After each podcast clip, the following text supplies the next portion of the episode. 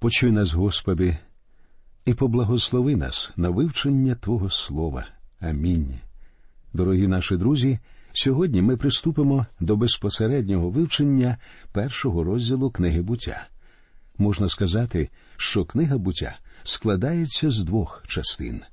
Перша частина включає початкові одинадцять розділів і охоплює події від створення світу до покликання Авраама.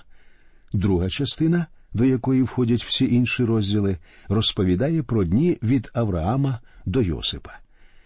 У першій частині книги буття говориться про найважливіші події в історії, які й донині хвилюють людей про створення світу, гріхопадіння, про потоп і Вавилонську вежу. Друга частина книги присвячена родоначальникові всіх віруючих Аврааму, його улюбленому синові Ісааку, що передав своє батьківське благословення молодшому синові Якову, і нарешті Йосипу, його стражданням і славі. Між двома частинами книги буття є відмінність. У подіях, описаних у перших одинадцяти розділах, проходять дві тисячі років. Думаю, вірніше було б сказати, як мінімум дві тисячі років. Насправді це можуть бути і двісті тисяч років або інший, набагато більший відрізок часу, а розділи книги, що залишилися, охоплюють лише 350 років. Цікаво, що вся біблійна історія, розказана в книгах старого і нового заповітів, починаючи з 12-го розділу книги буття, триває теж дві тисячі років. Виходить, можна сказати, що в перших одинадцятьох розділах книги буття міститься половина Біблії. Очевидно, не випадково першим двом тисячоліттям присвячені лише одинадцять розділів книги буття, у той час як розповідь про два наступні тисячоліття триває в усіх інших книгах Біблії. У чому ж полягає божественний задум? Погляньте, на самому початку розповідається про створення Всесвіту, а потім про людину, народи і про Ісуса Христа. Вся справа в тому, що для Бога був важливішим Авраам, ніж весь створений Всесвіт. І ви, друзі, важливіші і дорожчі для Бога, ніж весь Всесвіт.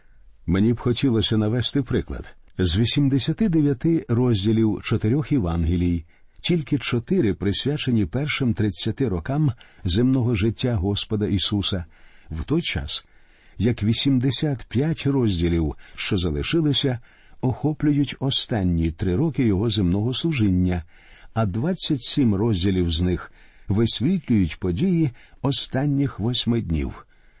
Чому ж саме Дух Божий надає більшого значення?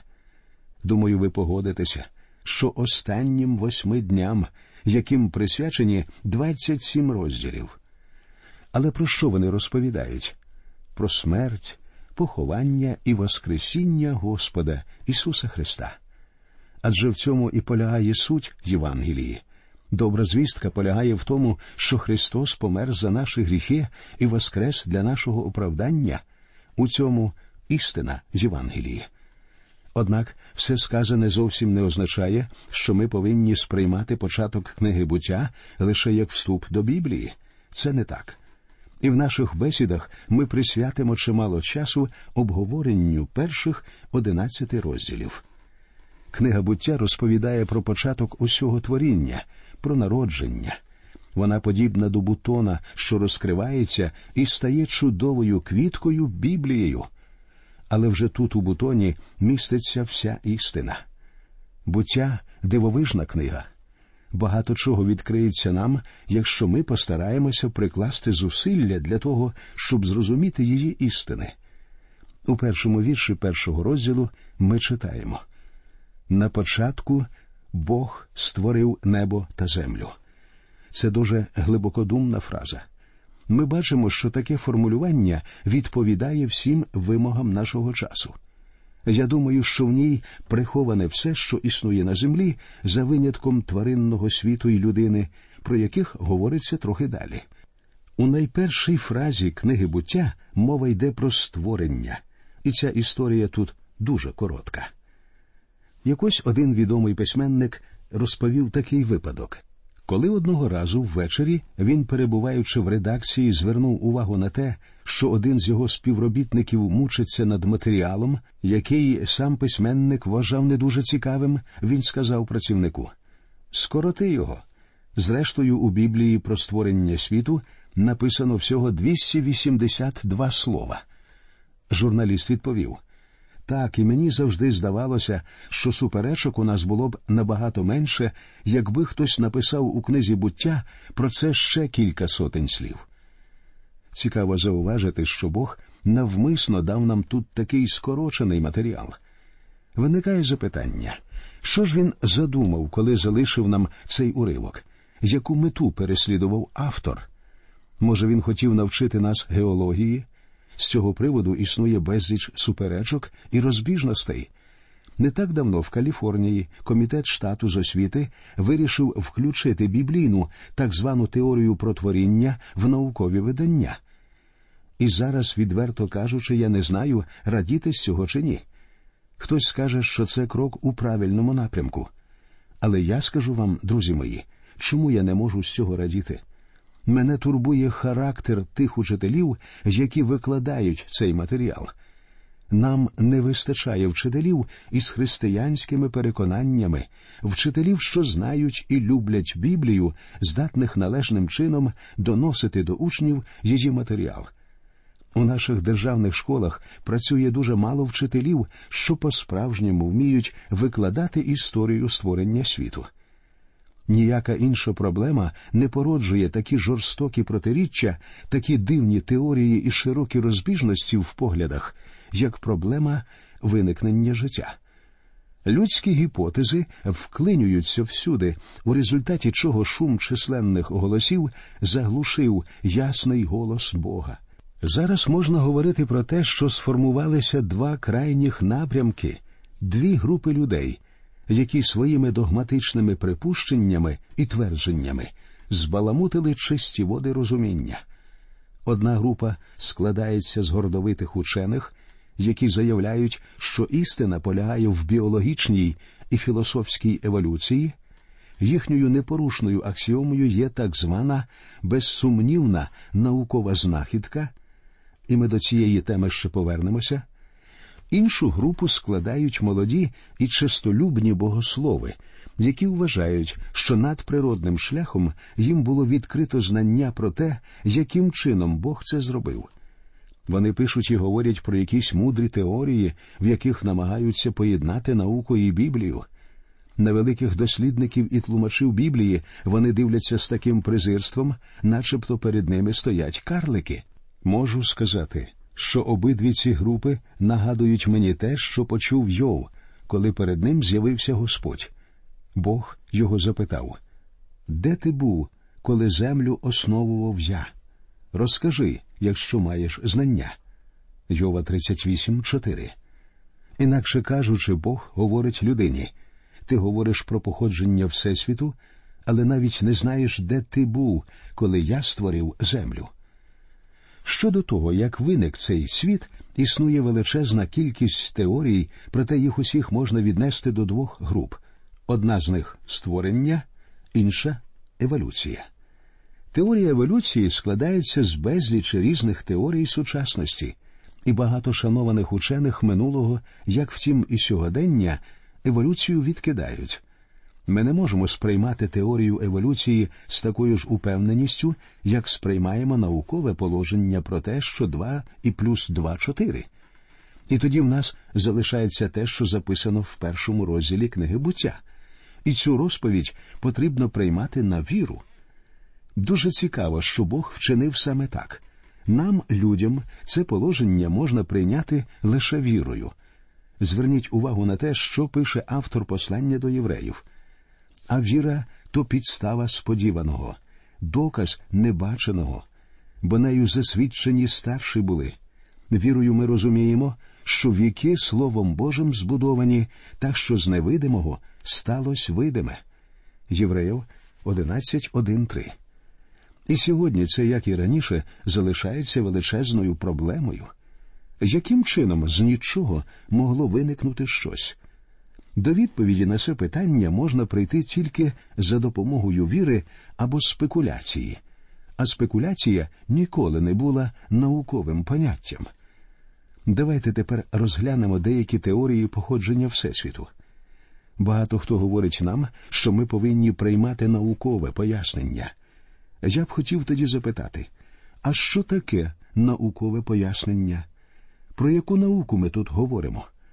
В 1806 році професор Лайл сказав, що французька наука нарахувала не менше 80 геологічних теорій, які суперечили тому, що написано в Біблії, але жодна з цих теорій у наш час не визнана істиною. Мойсей був тією людиною, через яку Бог написав книгу буття. І я думаю, що він посміхнувся б, дивлячись на сьогоднішню суєту навколо теорії про створення, оскільки він зовсім не мав наміру зробити цю книгу науковою працею. Апостол Павло говорить нам про призначення всього писання. Усе писання Богом натхненне і корисне для навчання, до докору, до направи, до виховання в праведності, щоб Божа людина була досконала, до всякого доброго діла готова. 2 Тимофія 3, 16, 17. Писання призначене для виховання в праведності. Його писали не для того, щоб учити нас геології або біології. Воно написано, щоб показати стосунки між Богом і людиною, а також донести до нас те, що Бог жадає від людини і що людина повинна зробити, щоб мати спасіння. Можна так і назвати першу частину книги буття Що мені робити, щоб спастися? Як ви думаєте, якби Бог став викладати історію створення Всесвіту по-науковому, яка кількість людей за часів Моїсея змогла б її зрозуміти? А яка кількість людей змогла б її зрозуміти у наш час? Біблія була написана не лише для професорів, але і для простих людей всіх часів і народів. І якби вона була написана науковою мовою, її б відразу відкинули б. Щодо походження Всесвіту пропонували кілька пояснень. Одне з них ілюзія. Але ж ілюзія суперечить факту, чи не так? Проте є люди, які притримуються цієї теорії. Інші переконані, що Всесвіт виник спонтанно з нічого. У деякому з місці й Біблія говорить про це, але в ній сказано, що її створив Бог. Ще одне пояснення говорить, що Всесвіт існував завжди.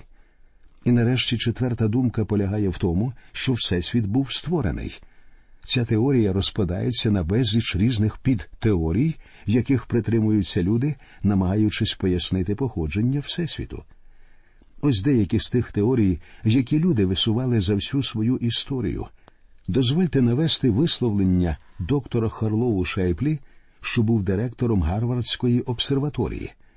Він зауважив, що ми, як і раніше, перебуваємо в повнім неуцтві щодо того світу, в якому живемо. Він сказав: якщо говорити про загальний обсяг знань, то за ступенем мудрості ми дуже недалеко відійшли від тих тварин, які змогли вижити до теперішнього часу. Так, дійсно, ми вже не боїмося незнайомих звуків у темряві, уже не так марновірні стосовно померлих. Ми стали набагато розумнішими. Однак ми знаємо рівно стільки, скільки дозволяє нам знати невідоме. Інакше кажучи, ми, як і раніше, перебуваємо в абсолютному неудстві щодо походження тієї землі, на якій живемо. Доктор Лорен Ейслі з Пансильванського університету на питання про походження Всесвіту відповів про матеріальний світ і про те, як він з'явився, ми знаємо не більше, ніж про духовний. Тому я думаю, що з нашим нинішнім рівнем розвитку безглуздо стверджувати, що чому передує. Очевидно, Всесвіт існує на декількох рівноцінних рівнях, і жоден з них не перевершує іншого. Людина і взагалі все живе на землі теж є частиною Всесвіту, тому зміни тут неминучі, але про те, що лежить в основі всіх цих зовнішніх проявів, ми нічого не знаємо. Мені б дуже хотілося відповісти на запитання про походження Всесвіту, Але якщо я стану словами прикривати своє незнання, від цього не стане краще ні вам, ні мені. В одній статті якось говорилося про те, що людина перебуває на порозі розкриття таємниці походження світу. Ця стаття була написана ще в 1961 році. Але з тих пір нічого нового ми так і не дізналися. Біолог Едвін Конклін, говорячи про еволюцію, сказав, що ймовірність того, що життя виникло випадково, така ж сама, як і ймовірність виникнення великого словника в результаті вибуху в друкарні. Для вченої людини це твердження звучить досить ненауково, але ж це дійсно так. Існує принаймні три теорії походження Всесвіту, які висувають астрономи, і розглянути їх було б цікаво. Одна з них відома як теорія стійкого стану, інша називається теорією Великого вибуху, а третя відома як теорія коливання. Один учений Каліфорнійського університету заявив перед представниками Національної академії наук, що останні знахідки змушують схилятися до теорії стійкого стану. Ця теорія стверджує, що Всесвіт існував завжди, і що в ньому відбувається постійний процес виникнення нової матерії. Кілька років тому така думка вважалася цілком прийнятною. Тепер вчені виявляють підвищену цікавість до іншої теорії. Доктор Баум став притримуватися теорії Великого вибуху, відповідно до якої мільярди років тому відбувся гігантський вибух, і наступного нам доведеться чекати, ймовірно, ще 10 мільярдів років. Не думаю, що нам варто зараз про це турбуватися, але сама по собі теорія, що зародилася у Великобританії, все ж таки цікава. Кілька років тому доктор Люїс Лікі, антрополог, до речі, син проповідника, виявив в Африці те, що він сам назвав ланкою, якої не вистачало. Під час розкопок він знайшов шматки черепа з добре розвиненими зубами, назвав цей череп лускунчиком і заявив, що він належав підлітку, який жив на землі приблизно 600 тисяч років тому. З подібними теоріями ми вже стикалися раніше. І оскільки з 1961 року нічого нового не почули, я думаю, що і до даного явища науковий світ особливого інтересу не виявив. Існують і інші пояснення походження людини. Доктор Лоуренс, професор біології з коледжу у штаті Техас, говорить, що людина не тварина, а рослина, яка походить від морських водоростей. Тому тепер, як він вважає, люди неправильно чинять зі своїми предками. Можливо, деякі народи не випадково з повагою і навіть благоговінням ставляться до дерев. І тепер нам говорять, що ми повинні бути частіше на морському березі, ближче до водоростей, тому що вони наші предки. Бачите, якими смішними можуть бути деякі спекуляції. Досить давно я прочитав в одному світському журналі про те, що після багатовікових палких суперечок щодо початку життя на землі у результаті кропіткої і скрупульозної роботи в лабораторіях усього світу з'являється відповідь на цю проблему.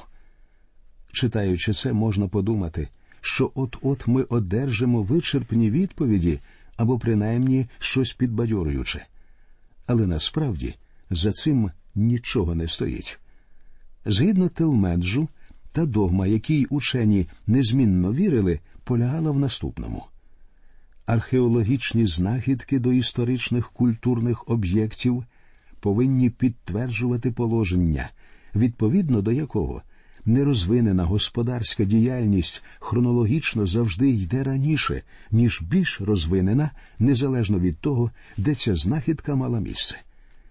Якщо траплялось знаходити сліди більш розвинених цивілізацій, датованих раніше тих, які відповідали всім ознакам до історичного часу, у середовищі вчених починало панувати замішання. Про те, як зароджувалася земля, нашій увазі пропонується багато найрізноманітніших теорій. Німецький учений доктор Клаус Мампель якось сказав, що не бачить підстав вважати, що ми, людство, походимо від мавп, а не від птахів або кенгуру. Теорія еволюції розділяється на безліч фаз і різних поглядів. І ніколи вона ще не була доведена як істина. Шкода, коли люди опускаються до рівня псевдовчених, і тут я в першу чергу думаю про вчителів, які сьогодні викладають в державних школах різні науки, але насправді не дають істинного погляду, тому що в коледжах їм самим викладали лише одну точку зору. Але свята книга Біблія говорить на самому початку книги буття. На початку Бог створив небо та землю. У наступній передачі ми продовжимо розмову про походження Всесвіту і людини. А зараз ми прощаємося з вами. До нових зустрічей в ефірі. Нехай Господь рясно благословить усіх вас.